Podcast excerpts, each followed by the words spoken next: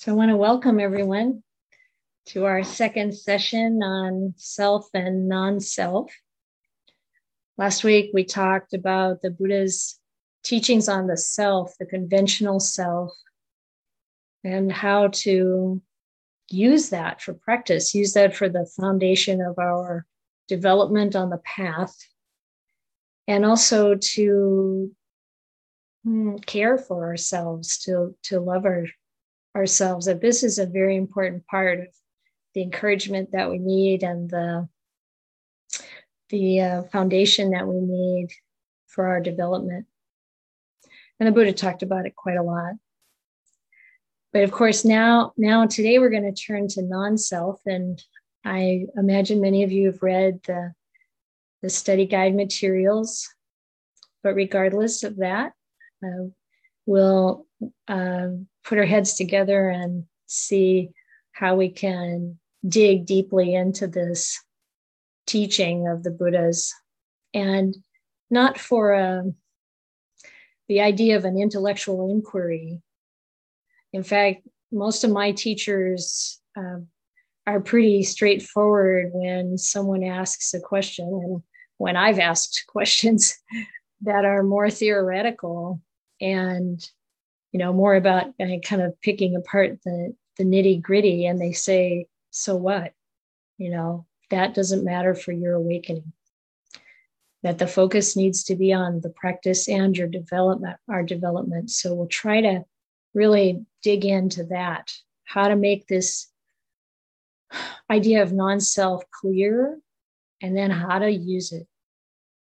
And it really is an essential realization for our attainments. So, I want to talk a little bit about the um, the materials. Just point out what I think is really essential in them, and after I give a Dhamma reflection, then we'll have the same kind of format as last time a few minutes for clarifying questions, and then a guided meditation, and an opportunity to meet together in small groups, and then coming back together in large groups for more questions and discussion.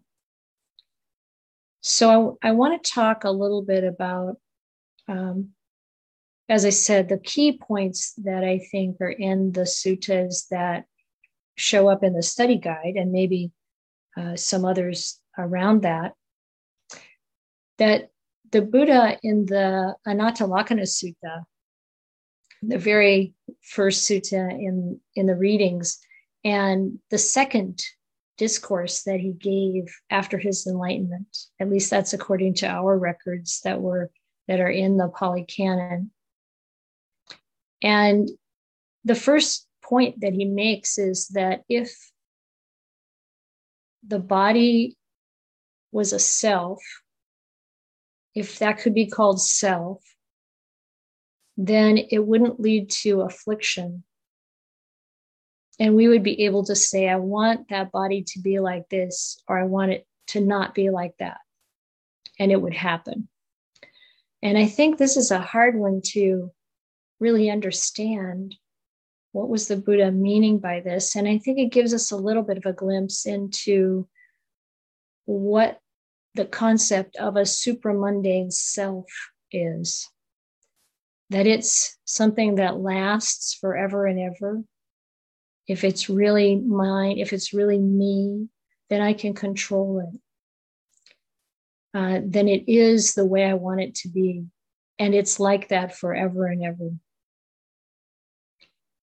And I think that in a lot of, I think for many people, that is their hope that after we die in this life, that what, whatever goes on lasts forever and ever and doesn't change.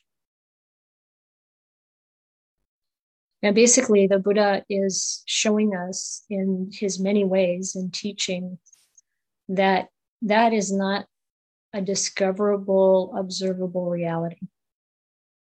I'm going to get to more in that, more about that in a minute.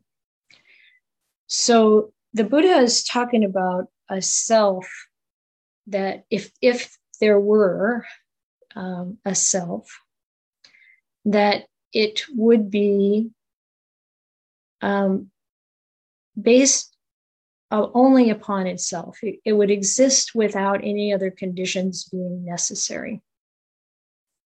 Now, I want to be clear to say that the Buddha never said there's no self, because that would be confusing. And it would reach beyond the observable reality, even for the Buddha and his very advanced disciples, who could really penetrate what lies way beyond material existence. But instead, he talks about all of the things that couldn't possibly be a self because he could see that directly.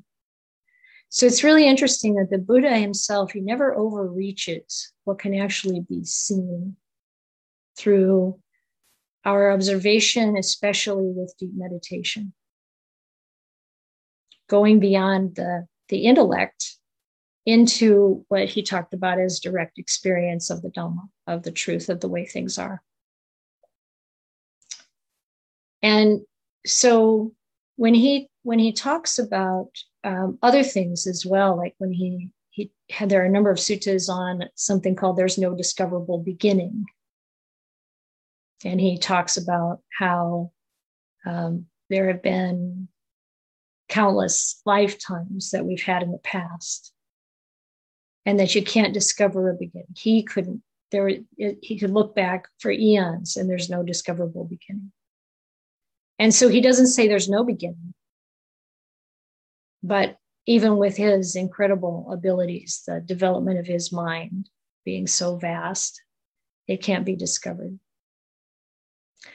So we're, our task today isn't nearly that hard, although my, I will continue to encourage all of us to deepen our meditation practice to the degree that we are able to have direct experience of these truths. And it comes naturally, it arises out of uh, the stillness of the mind. It's not a goal, but it is an inevitable development of our practice. So, in this sutta, the Buddha, you know, the classic kind of example of the Buddha going through this list of questions about the five aggregates about material form or the body. I mean that it's it I don't mean to equate all material form with the body, but the body's our most immediate um, example of material form, and often the Buddha talks about the body as that first aggregate, but it includes everything else material, form. And then, of course, our feelings, perception, mental thought, mental or thought formations, and consciousness. And usually, what's referred to here is sense consciousness. And he talks about the impermanence um, that anything that's impermanent is in subject to change is going to cause suffering if we cling to it and that that can't possibly be self and of course he's pointing out that uh, so much of our suffering comes from taking something as self when actually it's not self and it changes and we don't want it to change or it stays the same and we don't want it to stay the same.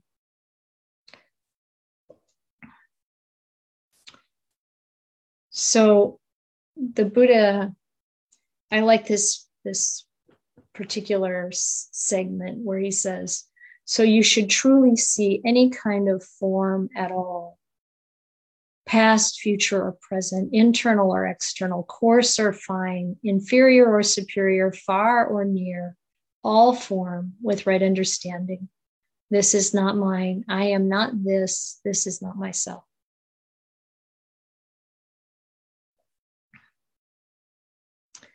And then he talks about all of the other four aggregates as well in the same way, covering kind of all the ground there. And then he says, seeing this, a learned noble disciple grows disillusioned with form, feeling, perception, mental formations, and consciousness. And being disillusioned, desire fades away. And when desire fades away, they're freed. And when they're freed, they know they're freed.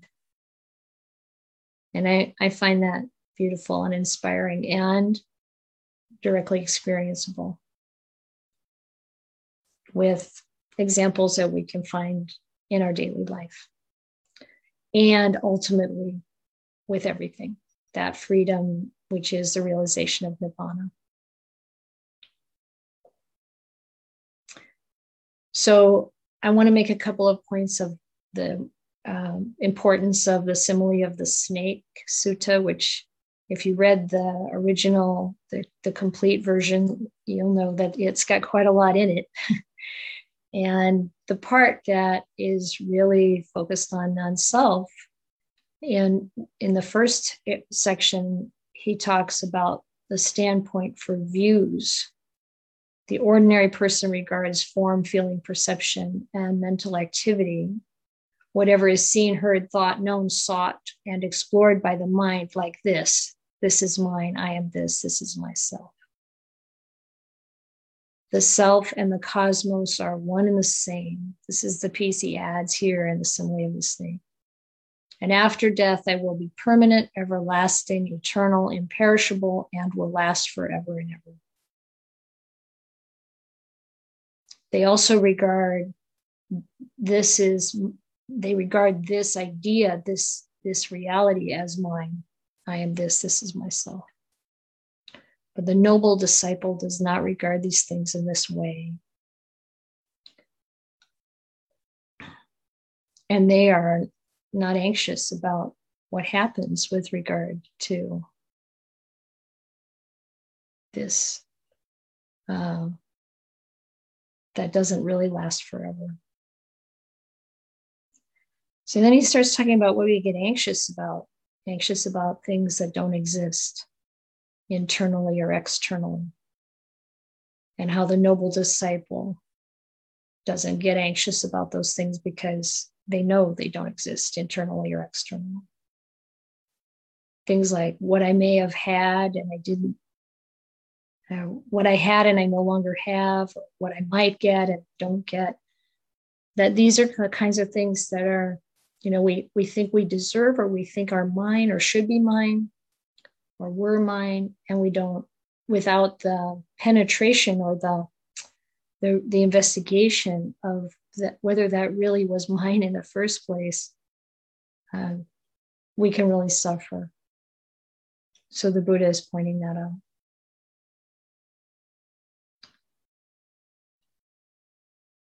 Now i want to say that when he talks about an untaught ordinary person or a noble disciple, that he uses that comparison a lot in the suttas.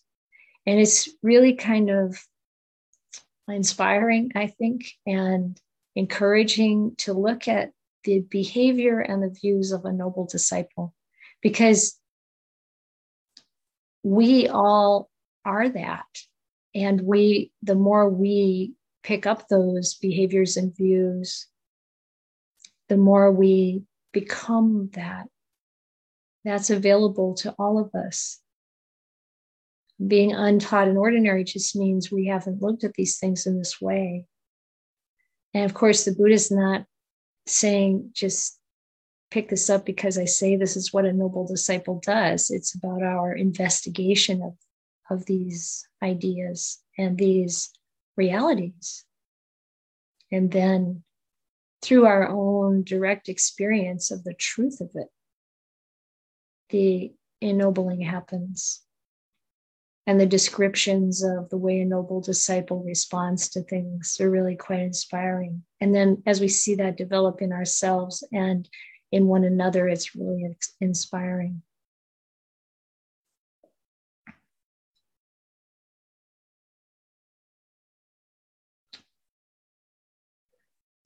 So there's a passage in this sutta where he he would he says it would make sense to be possessive of something that is impermanent everlasting eternal imperishable and will last forever and ever. It would be it would be it would make sense to want to have that and to hold on to it. But he asks the the the people there the practitioners do you do you see any such thing? And they say, No. And he said, I don't either. Now, this is where deep investigation is helpful. And this, this can come, first of all, we, we look at what we can see um, when we're not meditating about the body and our feelings and so on. And we notice that it changes all the time and it's really processes. But then in deep meditation, it goes further and it's it's not through an intellectual exercise, it's through letting go. Holding the question in the mind, can I find anything that's permanent, lasting forever and ever, unchanging. And there, there comes a time when the mind goes out with that question and finds that there is no such thing. So, this is something that's observed directly through experience.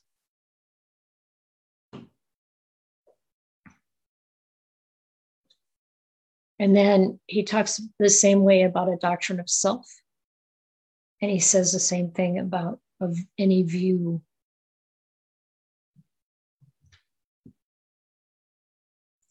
And then he talks about what is self and what belongs to self. And he says, but self and what belongs to self are not acknowledged as a genuine fact. So that's through, we can't find it. We can't find something that we could say is self or belongs to self. That being so, isn't it completely foolish to have such a view as the self and the cosmos are one and the same, and after death they will be permanent, everlasting, eternal, imperishable, and will last forever and ever. So, this is something worth contemplating and is seeing if that settles into the mind in a way that we can understand it.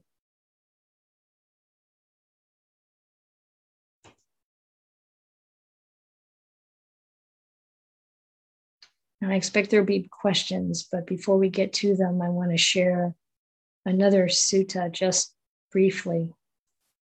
There was a time when Venerable Sariputta, who is, you may know, is one of the Buddha's chief disciples, and Venerable Mahakotthita, who was another Arahant disciple of the Buddha, were together talking, and Mahakotthita asks Venerable Sariputta, so, see, how does he put it? What should a virtuous person properly attend to? So he bases this all, first of all, on virtue, which brings us back to what we talked about last week the the uh, requirement that we use our our conventional self to establish virtue and um, use our strength and um, take care of ourselves.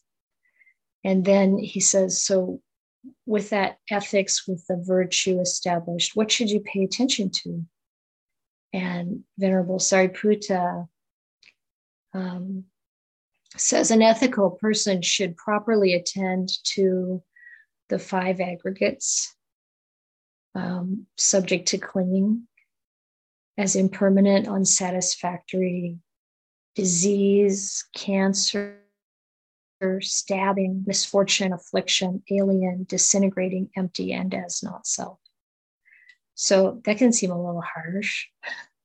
and it's good to really have this idea of loving and taking care of one's body and mind in place as the um, container for that kind of inquiry.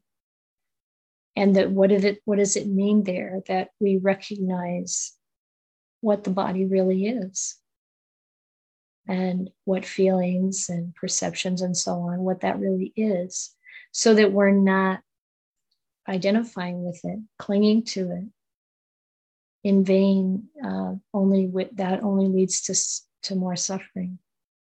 And so he says that if an ethical practitioner does reflect in this way, it's quite possible that they'll realize stream entry. And then Venerable Mahakotthita asks, So, what should a stream enterer pay attention to? And Venerable Sariputta goes through the exact same thing. They should also pay attention to um, the five aggregates of clinging in this way. And then he's and then when they do, they it's possible that they become a once returner. And then they go through the same process about a once returner, and it's possible to become a non-returner. And then he says, Well, what should a non-returner pay attention to? Oh, the five aggregates in the same way. And then it's possible they become an arahant. Well, what should an arahant pay attention to? This is the part I really think is fun. Now, you may not have fun in the same way as I do with this, but I hope you will. um, that an arahant should also pay wise attention to the aggregates of attachment or clinging as impermanent, unsatisfactory, disease, cancer, stabbing, misfortune, affliction, alien, disintegrating, empty, and not so. And it's not that they have anything more to discover or develop, but when they do, then they um, cultivate and um, they have a they have a pleasant life here and now and mindfulness and clear awareness are present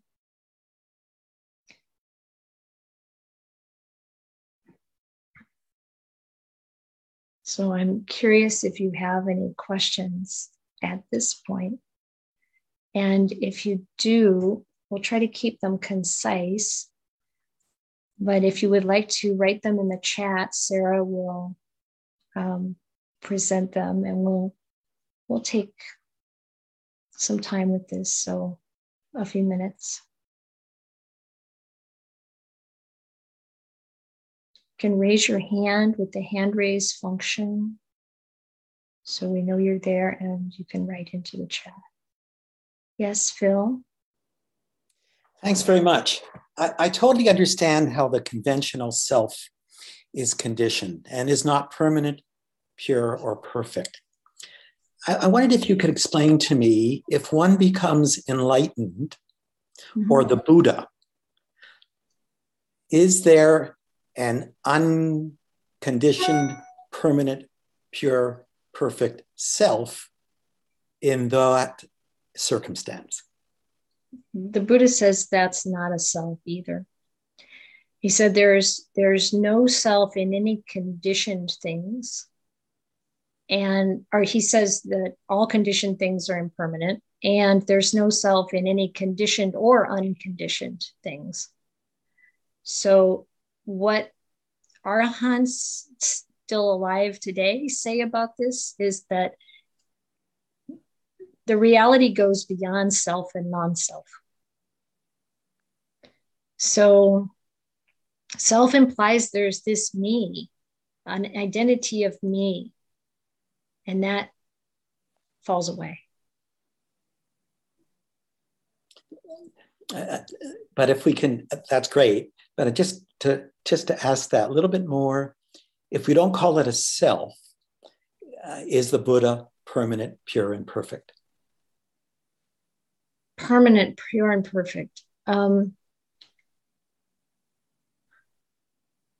I the realization of nibbana brings all of what would be called even the Buddha to coolness. It just goes still we have to think of all these things as processes and there's no peace as long as those processes are still running. So we don't think of the Buddha as in Nibbana. It's gone to stillness. An arahant has no more clinging, no more drive, no more um, craving. It's it's it just comes to a close. The Buddha talked about the flame going out, as you probably know, and there's no direction that it goes. So it completely transcends this idea of some being permanent. Hmm. Thank you. I appreciate You're that. Welcome. Okay, I'm going to take a question from Sarah and then we'll come back to the hands raised. This is a quick question from someone in the chat. What was the sutta you just quoted from Sariputta? And, and oh, yes. I will give that to you. That is in the Samyutta Nikaya 22 122. So in the uh, Book of the Aggregates 122. And it's one of Ajahn Pasanno's favorites, in case you want to know, in case anyone cares. okay, Jerry?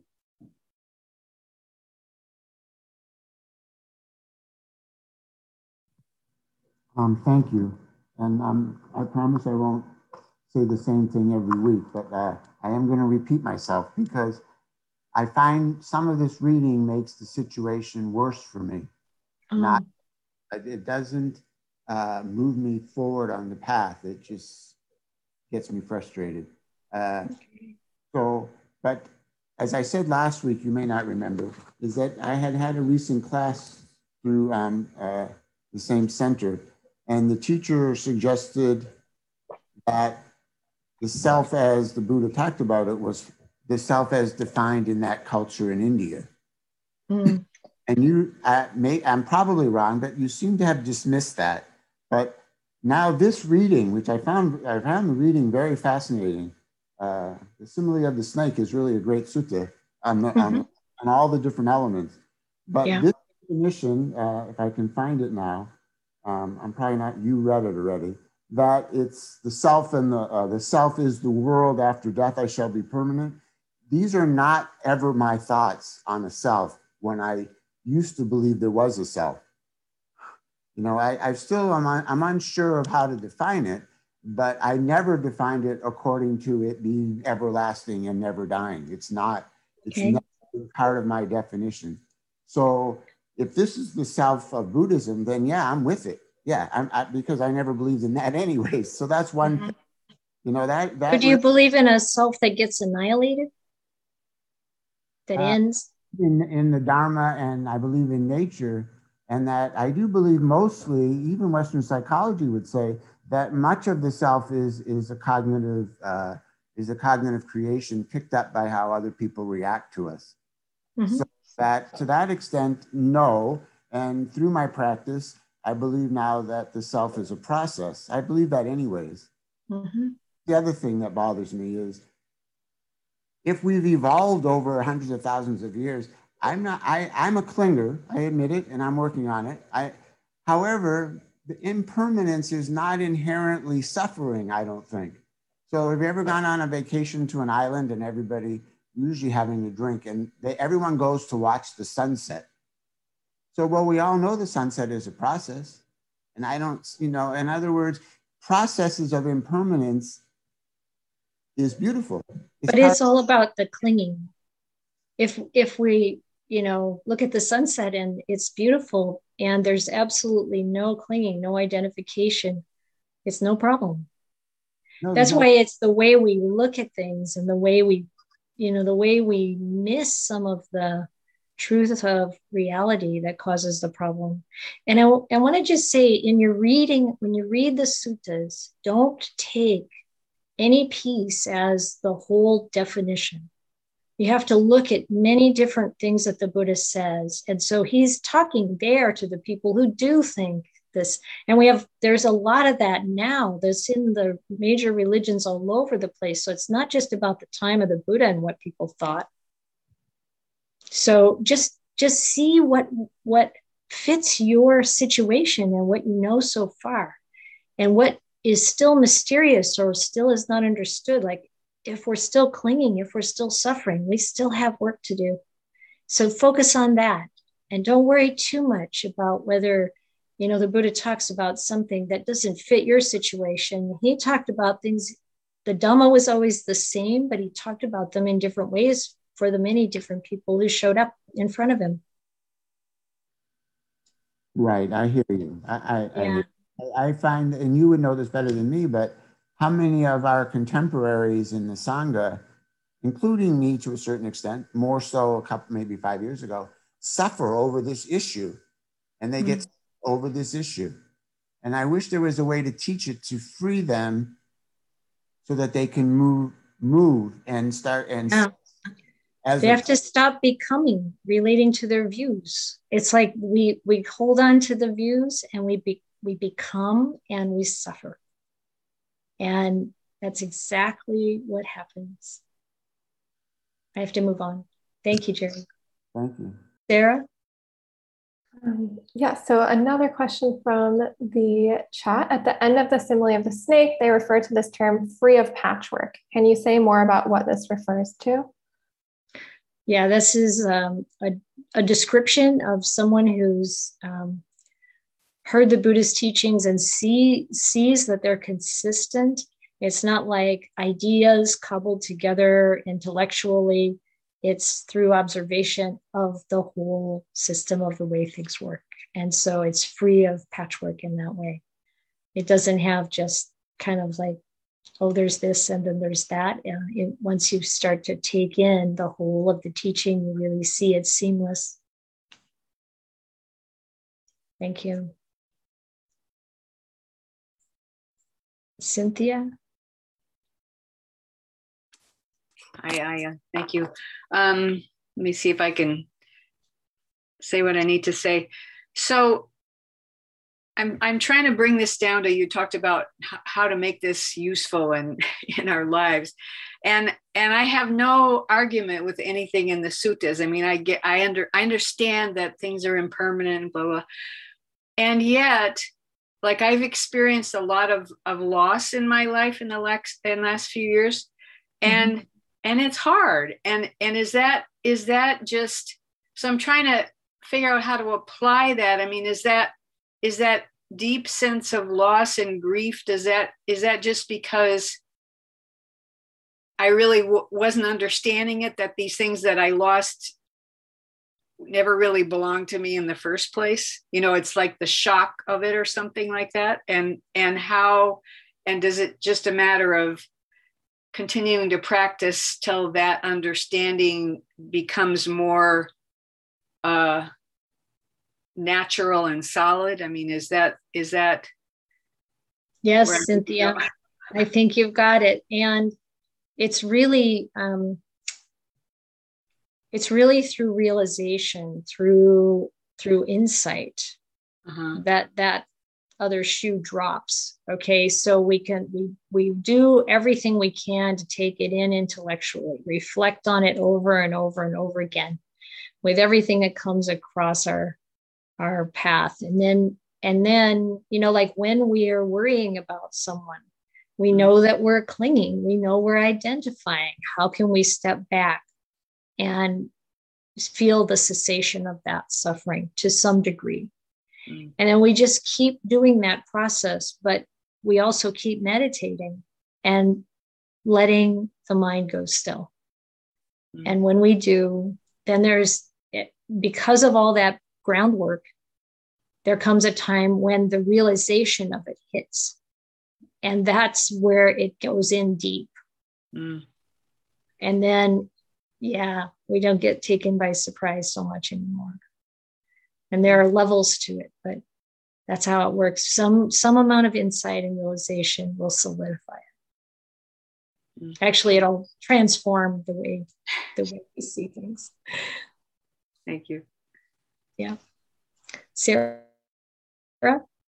Um, so one person is asking about the role of disgust. Um, this is when when I read this sutta, there's an assumption that if we contemplate skandhas, we will feel disgust, and that it's even necessary to cultivate some disgust, perhaps in order to free ourselves of clinging to the self. Um, so uh, yeah, like what is what is the role of disgust in the process of awakening?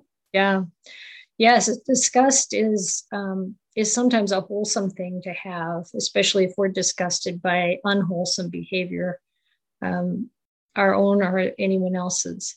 Disgust is also one of the ways of translating um, Pali that you could use other words for. You could use um, disillusionment or or um, you know, let's see, it's it's like there's there's nibbida, which is disench- dis um, being disenchanted or disillusioned, and then viraga is maybe the disgust, and and it can be um, translated in another in other ways where it's not quite so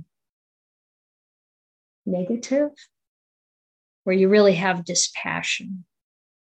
So it's like the passion goes away, the, the desire for it goes away. Um, sometimes we think of disgust as having an emotional component that is really aversive, and that's not what the intention is there. It's more like, yeah, I, I sometimes I say it's like the kind of disgust you have for rotten food. You know, you open the lid on something, it's all moldy, and there's a disgust but it's not like you're clinging to it. There's no attachment. It just passes. You just see that it's unwholesome. And so it's that kind of that kind of feeling. Okay, I think um, how many more questions do you have there, Sarah? Um, let me see. There are um, two more in the chat. Okay, let's see if we can take these four questions really quickly. And then, um, so June, go ahead.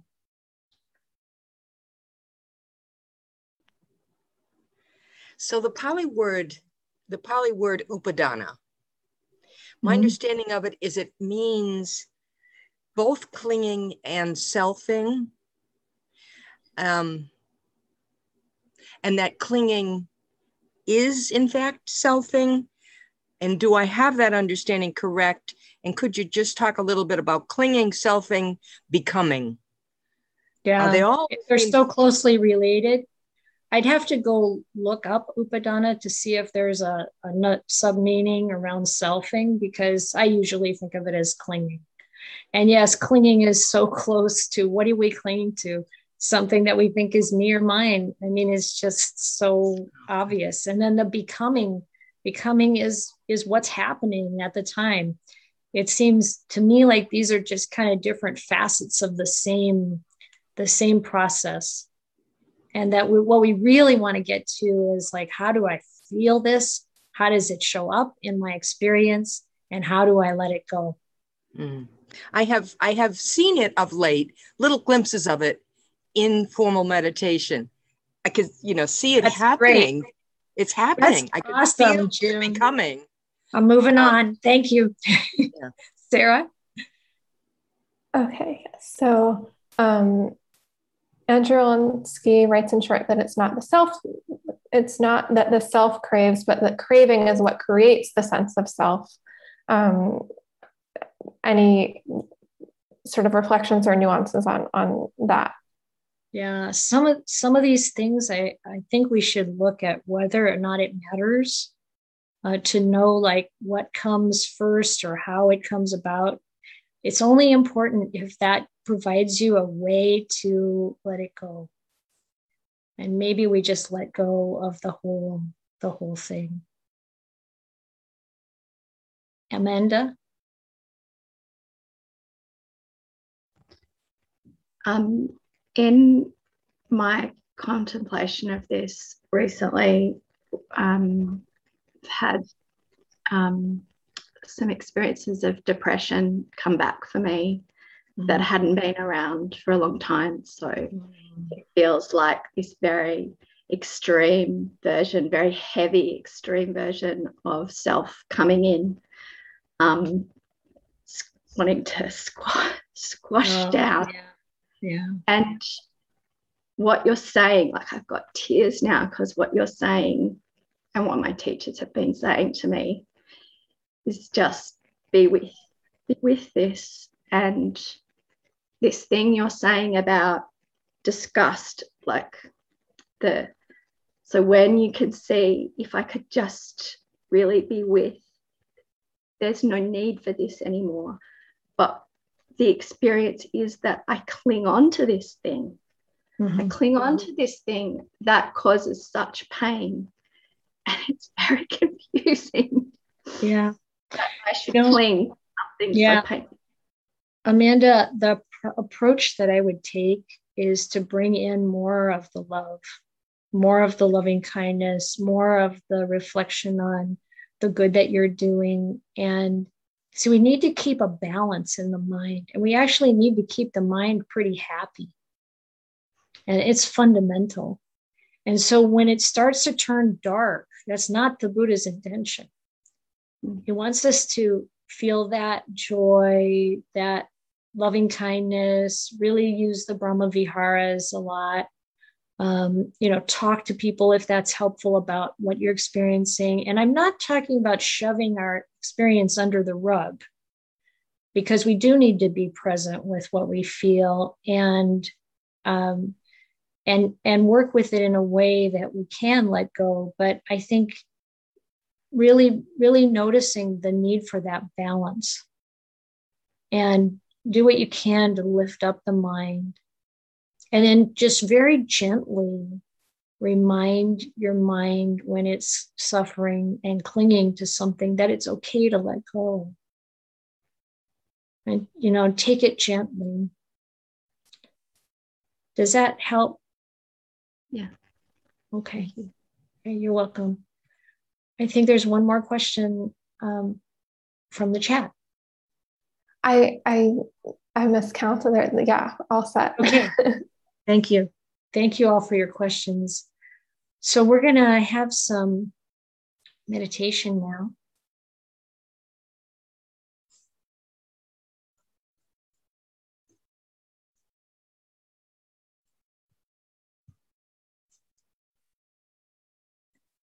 So, find a comfortable position.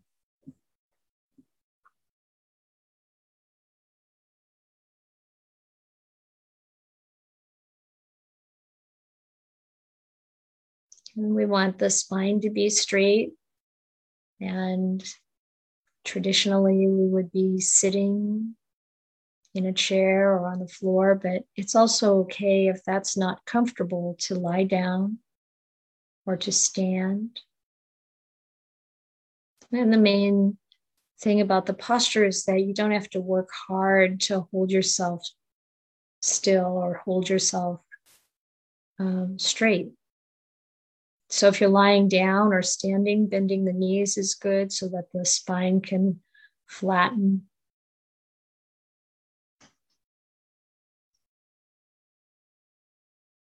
And put your attention on your breathing if that's a comfortable object for you. If not, use what really helps you to relax and be comfortable.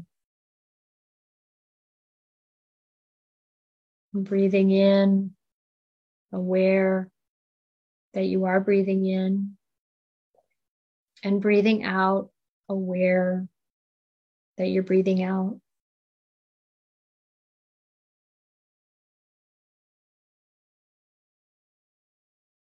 And establishing in that awareness of your breath, establishing mindfulness. But at the same time, we want to also establish loving kindness and wisdom. We want wisdom, whether we think of it as the Pali word panya or the Pali sampajanya,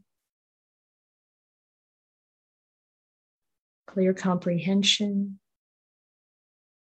We want to use that wisdom to know what's actually helpful for the mind and what isn't.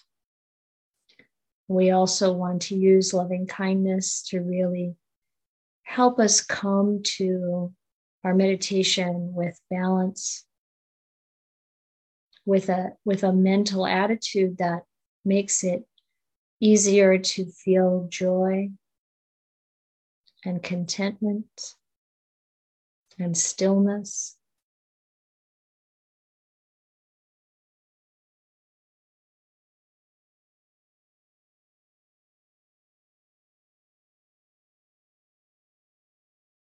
So we pay attention to our in breath and our out breath. And we can also expand our view to the whole body.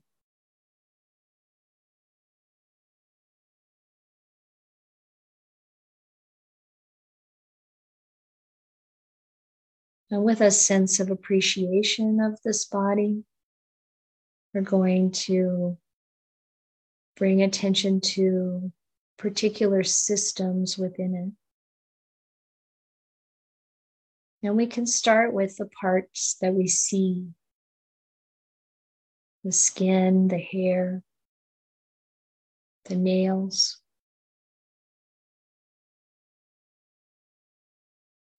And this is a system, system of protection,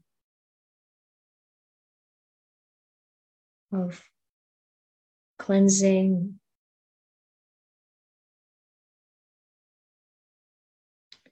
Sweat is included in this system.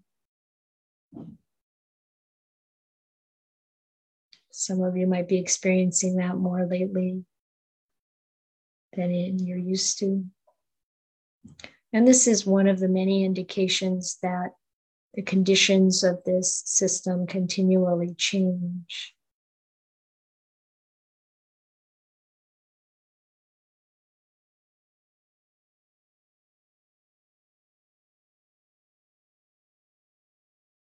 And we can just appreciate and observe that this system of this outer layer continually changes.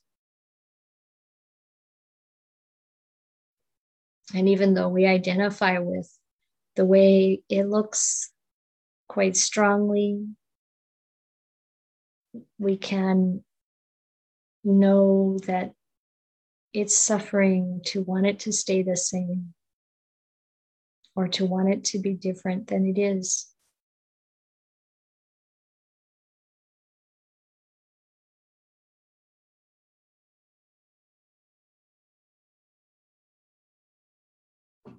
Then let's bring our attention to the circulatory system, the heart, all the blood vessels.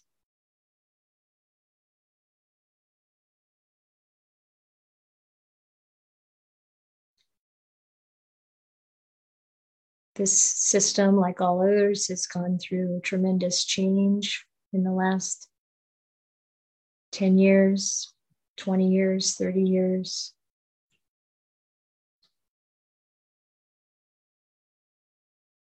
Can we accept the way it is right now and the knowledge that it will continue to change?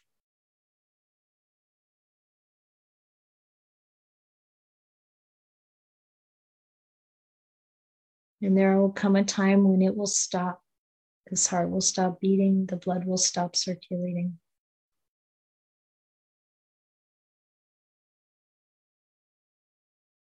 And if we're clear about this body as a process,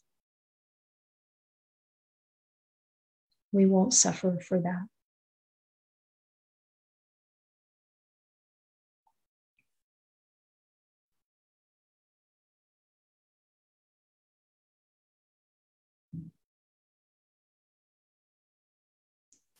We can turn our attention to our nervous system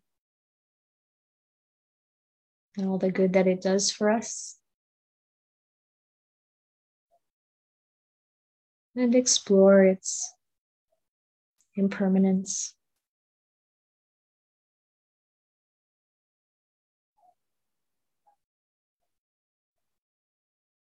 The dukkha that comes if we want it to remain the same if we identify with Him.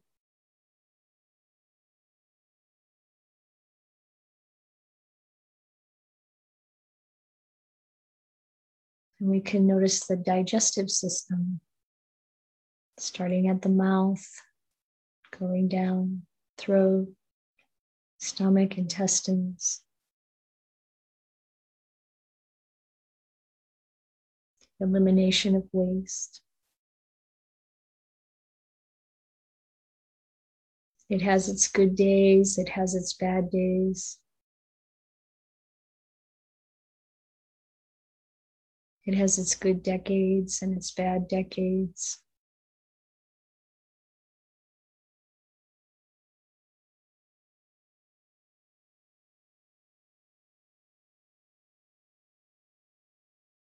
And then there's the muscular system.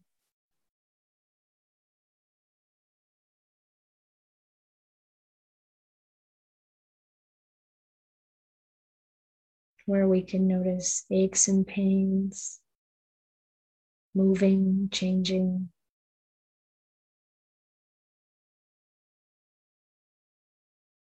Very different from what it was 10 years ago, perhaps, or two years ago.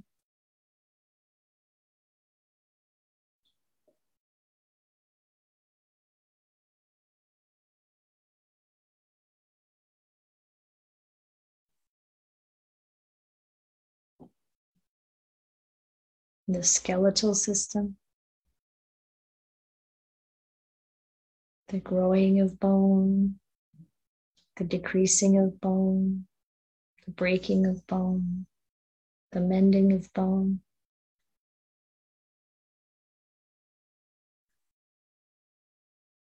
Natural processes dependent on many other factors to keep going.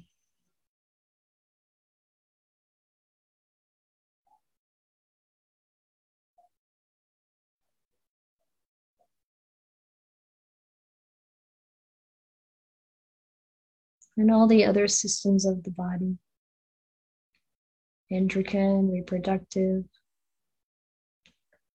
elimination, urinary all processes operating.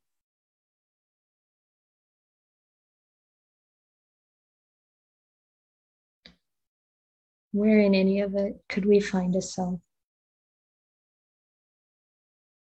Something that can exist from its own side.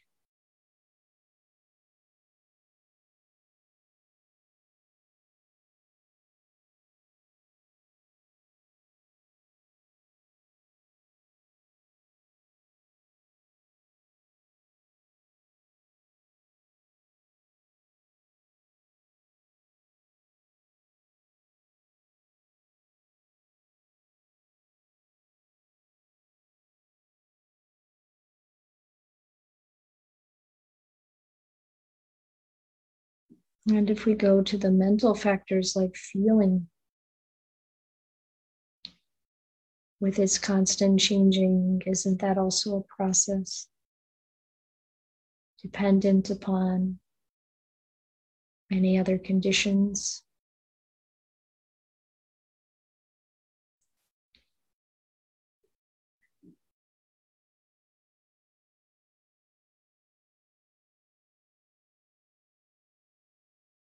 Now, if this becomes too much like a thought process, we can become more calm and still by bringing our attention back to our breathing.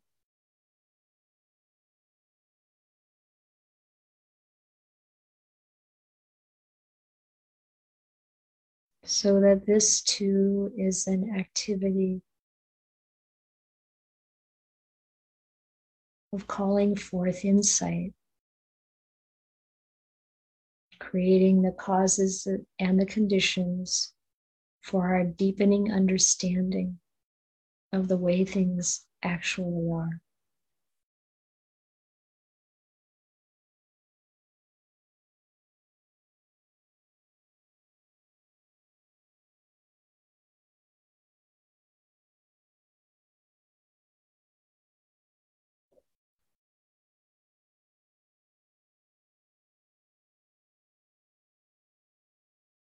The process of perception.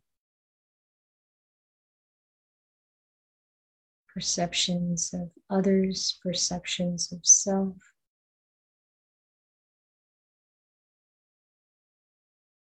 Perceptions of the physical world.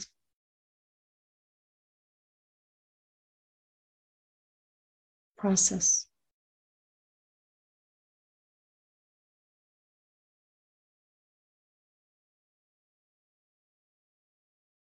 When we want to cling to a view, to an idea, we suffer.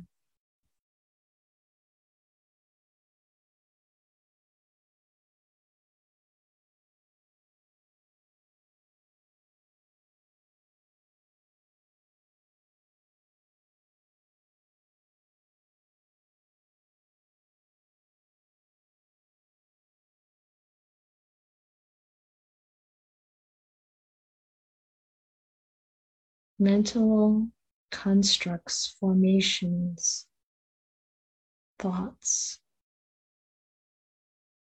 those things we choose to ponder.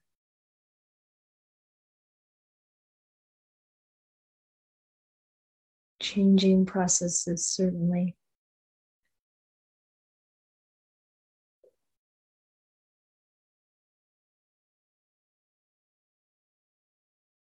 Worthy of being called mine.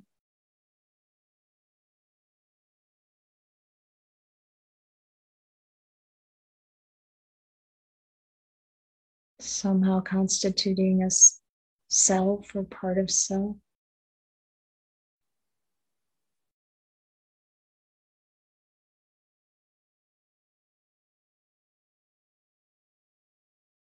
We can appreciate the activity of the mind. We can be grateful for it.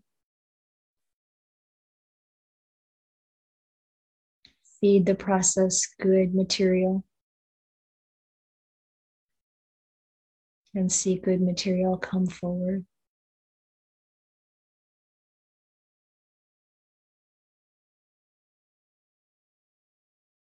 Without clinging, then there's no suffering. Without self identification, no dukkha. Not over the past, the present, or the future.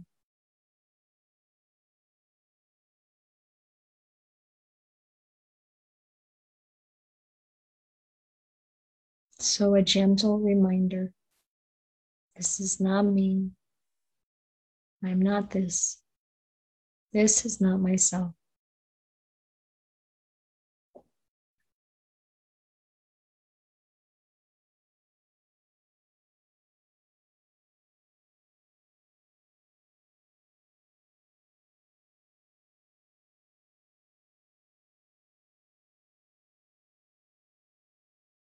And consciousness. Sense consciousness arising and ceasing, or consciousness that moves from life to life, still goes quiet with full understanding. It's a process.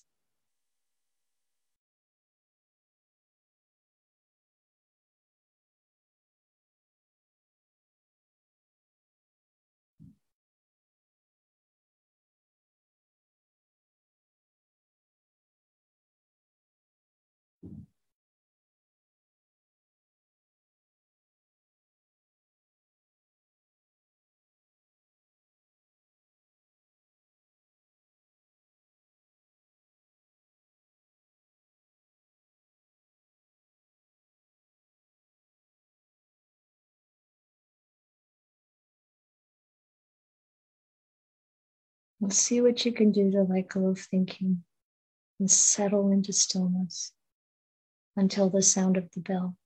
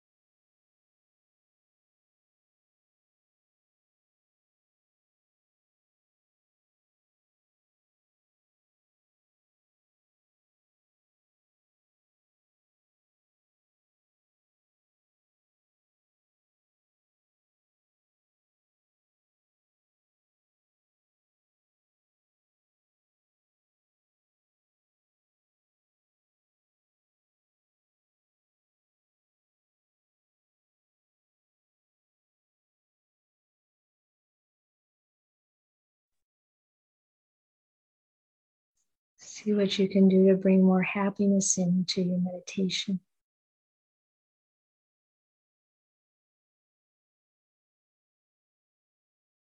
Letting go in a way that supports joy arising.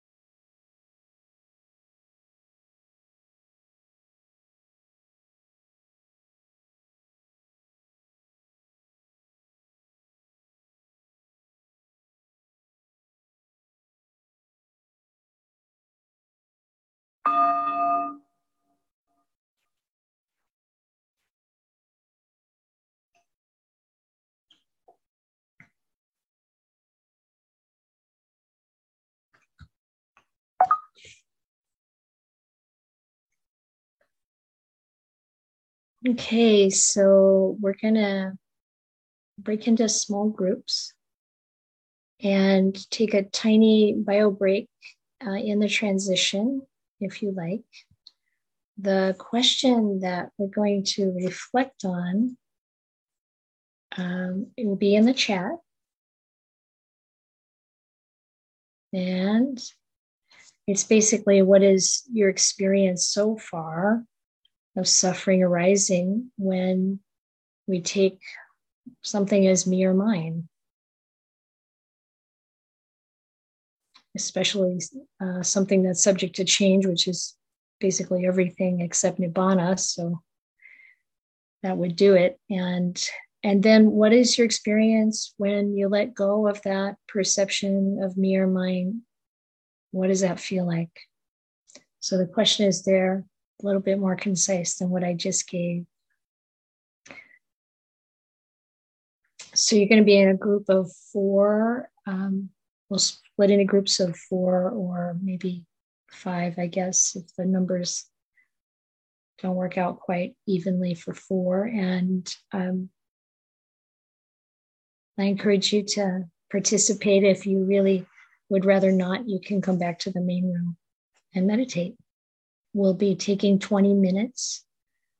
Um, please keep confidentiality of whatever is said in your group and um, try not to give each other advice or um, crosstalk and be aware of the time so everybody gets a chance to share. You know, you know the shtick. Being kind and considerate of each other. Okay, I'll see you all back here in about 20 minutes or so.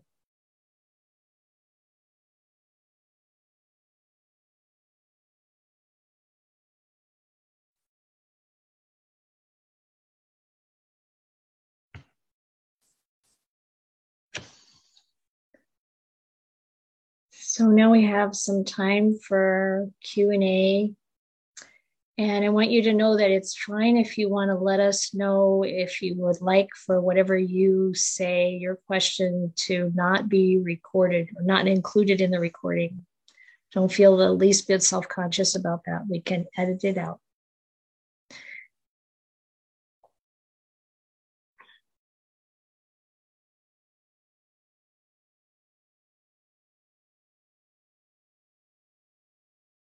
Yes, Emily.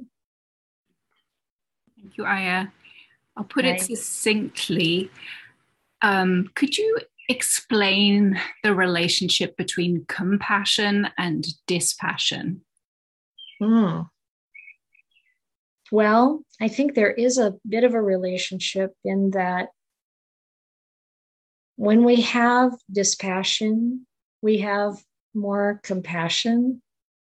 Um, because we're not attached. Um, we're not, the self isn't involved. And it seems counterintuitive, actually, but I find that when the more that the self um, dissolves, or more, the more that our our clinging and passion dissolve, and we have dispassion for um, those things which will fall apart the more what's left is is love and compassion is a very natural outgrowth of love.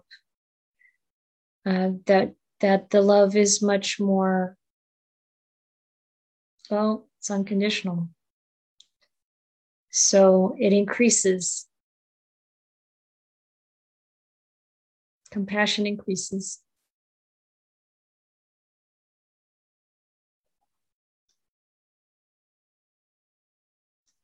Sarah, are there any questions in the chat as yet? Not yet, no. Okay, feel free to put them in the chat if you like. Holly?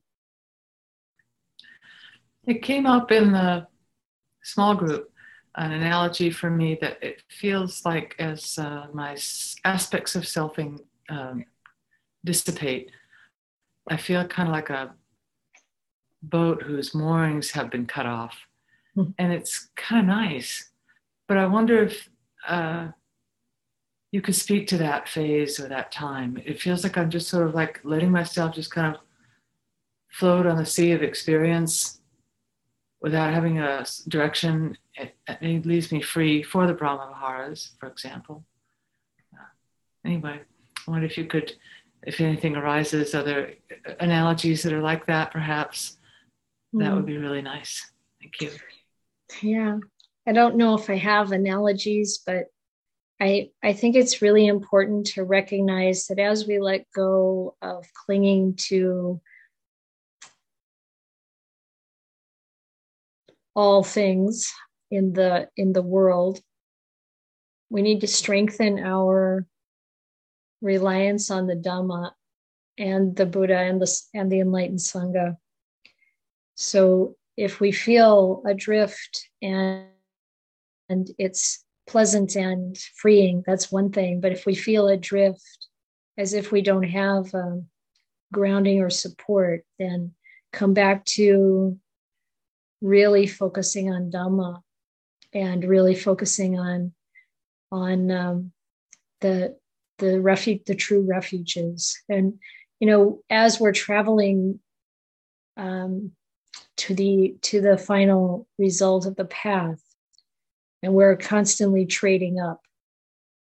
If it feels like we're letting go of something and somehow it's diminishing, then we need to turn our attention to that which gives us greater support and um, stability and and the Bra- and the Brahma Viharas love. I think that is it what you're doing. feel like trading up. Yeah. Yeah, feels like that's a good analogy. Trading up. Yeah. That's what renunciation is. It's a process of trading up, continual trading up. And you can really feel it when you feel joy and letting go of things. Jesse? Thank you. I um, thanks for indulging me another question uh, from last time. But and I, I, wrote in the chat the question, uh, the quote from Andrew Olendzki. If I could just elaborate slightly, it's not just an academic question, but when I first came to the Dhamma, I uh, learned about non-self, and I found myself trying to prove non-self. You know, look mm. for my non-self. Uh, especially in the five aggregates and you know examining them and say oh well look at that and but but that's not myself and I found it was kind of a rabbit hole, and I've heard of other people having similar experiences. So, what and Olendzki, and he's not the only one, but kind of just saying, well, it's craving and clinging that create a sense of self, led me to say, well, if I just focus on that and reducing craving and clinging and aversion, then you know, over time, maybe I'll lose interest in whether I have a self or not. That it'll become kind of beside the point. Mm-hmm. Uh, and I, I was wondering if you um, you know have any have any thoughts on on that? Um, you know that there's a risk in in in in doctrine of non-self and kind of getting lost in the philosophy and trying to prove a negative. Hmm. i think what i'm hearing is that it's made too much into an intellectual process and not enough into an experiential process. So if we're seeking some answer that then we can solidify as our view. Um, that's not really the the process that we want to use because it's another side of self selfing becoming. And so it's it's like that examination of it's uh, first of all it's not a it's not so much an intellectual inquiry as it is a contemplative inquiry. It's important to really know the difference. And so one can really reflect on everything that comes along and really look at it and see its nature without going down a rabbit hole. It's it's it's when we get caught up in thinking that i think we get um, confused and it does it leads to a, a lot of confusion confusion and doubt. Whereas so it's it's not at all about proving there's a not self. It's about looking at reality and seeing that this can't be a self. And then when that deepens when that really hits with realization there's a lot of joy and you don't forget. You don't forget when it happened. You don't forget where you were when it happened. And you can't go back to not knowing it. And that's way different from an intellectual inquiry.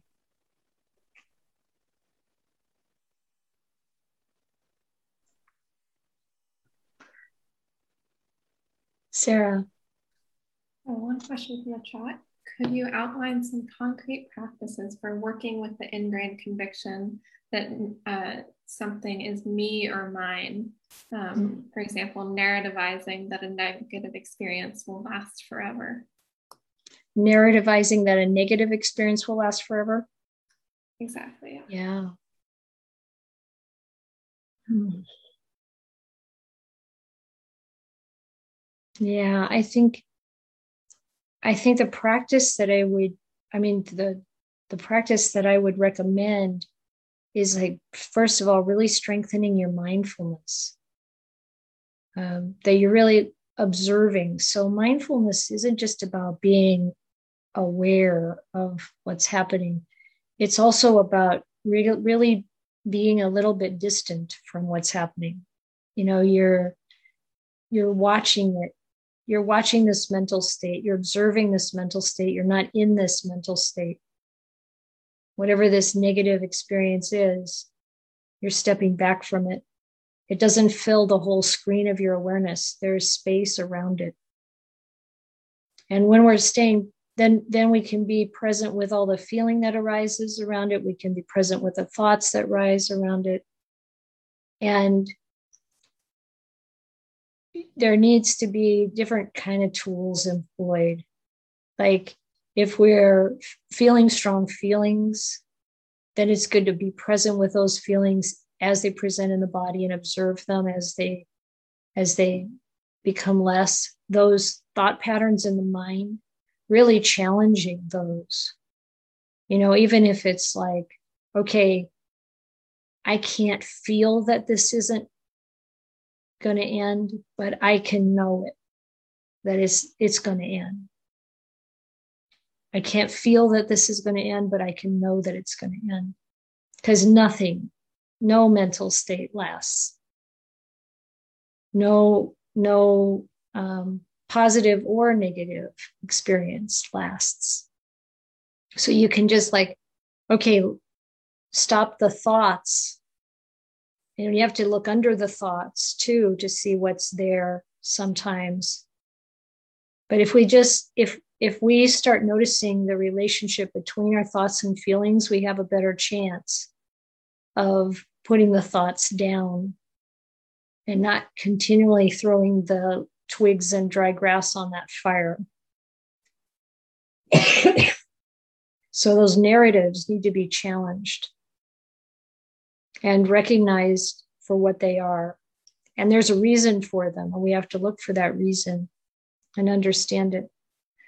And, and looking at what is not self may or may not be helpful. The Buddha gave lots of practices. We need to come to a full understanding of the nature of reality.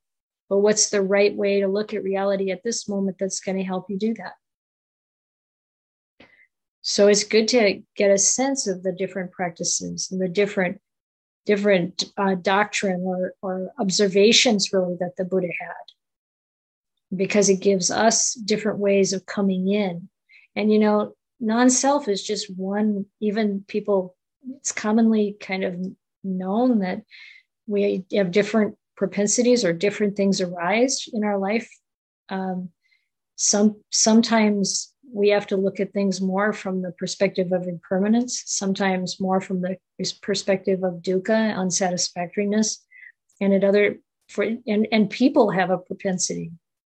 For me, impermanence is the one that kept coming up, coming up, coming up, coming up. For my Bhikkhuni sister, it, it was non-self. So we're talking about a, a, a teaching of the Buddha that is a is a way in to seeing reality but it's not the only way in.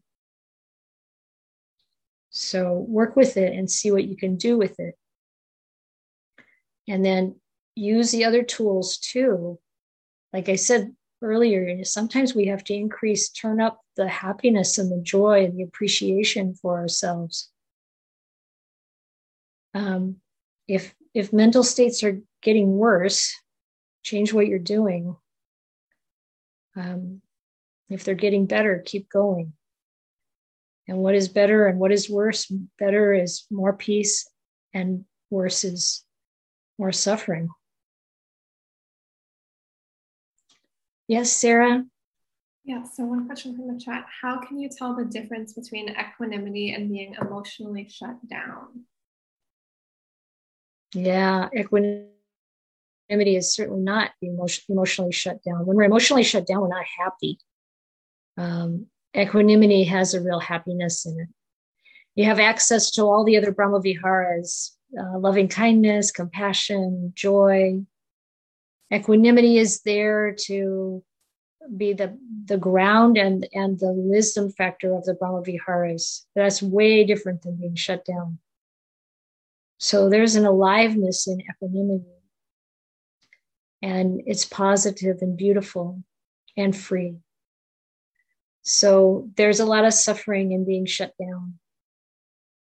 Um, a lot of, you know, kind of, it's funny, it's a denial of self that is going the wrong way. We need to acknowledge this conventional self and the experiences we're going through and see that the supramundane self is really around clinging and becoming attaching to things that have no lasting value.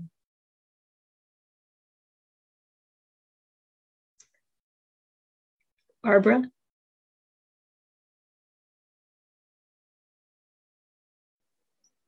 Thank you. Um, I'm I've been part of today. I've been caught up in uh, I don't know how much detail to say, but just I've been caught up in um, actually trying to help a friend uh, apply for Medicaid. And mm. that system is very complicated. And I've been kind of frustrated today, very frustrated actually, by that system. And and really, um, I'm I'm getting a lot from today because it's just you talking earlier kind of calmed me down and gave me mm. a little distance from the whole situation. And this too shall pass you know um and also the thinking i what i'm getting right now is like i'm right and they're wrong or they're wrong and i'm right. There's there's very dualistic and um, again it's complicated and it's very um, it's a bit harsh. It feels like mm. the system is harsh. And so um, and the person i'm working with feels a bit harsh. And so i'm it's hard. It's hard to bring that compassion to the situation and just yeah. Anyway so i think this is helping me to do that this afternoon. Right, so i don't know if i what my question is or just sharing or if you have any thoughts just on what I am sharing have a thought. Yeah. Please. My thought is step back and reorient yourself to be clear that everything you're doing is a gift hmm. that you're interacting with the system as a gift you're interacting with this person as a gift. It has nothing to say about you. Um, it's really just giving of yourself to try to help. And whatever obstacles come, if you're coming from that place and not, not, um, not even in subtle ways wanting to gain anything for yourself. And just when when it feels sticky, then there's some kind of selfing in there. And then as mm soon as that happens just look at that and then and, and then just you know go back to like this is just an offering. Hmm. Okay. I it's bringing tears to my eyes. Yeah. It's an offering. Hmm. Yeah. okay. Thank you. You're welcome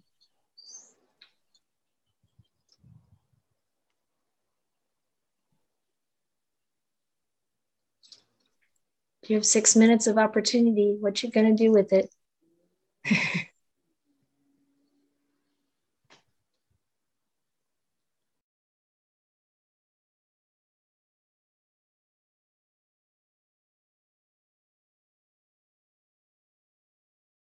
Marianne. I'm muted. I'm muted. I was saying I I I found my courage uh, to speak. Um, because what you just uh, offered to Barbara is something that has been coming up for me a little bit today. Is thinking about um, the how um, the practice of dana generosity might um, support this work because I know for me, the more I've made that central to my practice, the more I feel um, our interdependence and I can get out of the way um, a little bit more when it's not about me. um, yeah. Yeah, it's a lovely example of how this works, you know, and the freedom that you feel, really take that in. And, you know, when as soon as we like pry our fingers off of something, uh, we feel better. and and using using it as you know dana is wonderful. I mean the buddha put that at the foundational level of the practice and we tend to get caught up in wanting to just jump to the high stuff the end like it's somehow better. And it's not.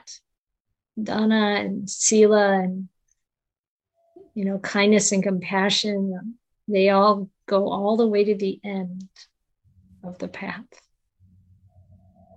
and what you're giving might change, but the fact that you're just giving goes all the way to the end of the path. And it, it enriches the experience all the way along. So, yes, it's a wonderful way to see. It's a wonder, wonderful example within which to see that shift from it being about me to it being about caring and selflessness and seeing reality as it is, we're never going to regret the dana. So true. Thank you, Ayya. Yeah, you're welcome. Thanks for bringing that up.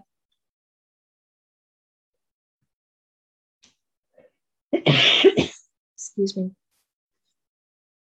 And and do it. Okay, now it's time to go. I'm going to be posting the study guide for next time. And we'll put the recording of this up as soon as we get it edited. Please write right away if you want your question to be excluded. And I really hope you have a wonderful week. And um, don't beat yourself up, okay? Self or no self. Don't beat it up. All right. Take care, everyone. Thank you for listening. To learn how you can support the teachers and Dharma Seed, please visit dharmaseed.org slash donate.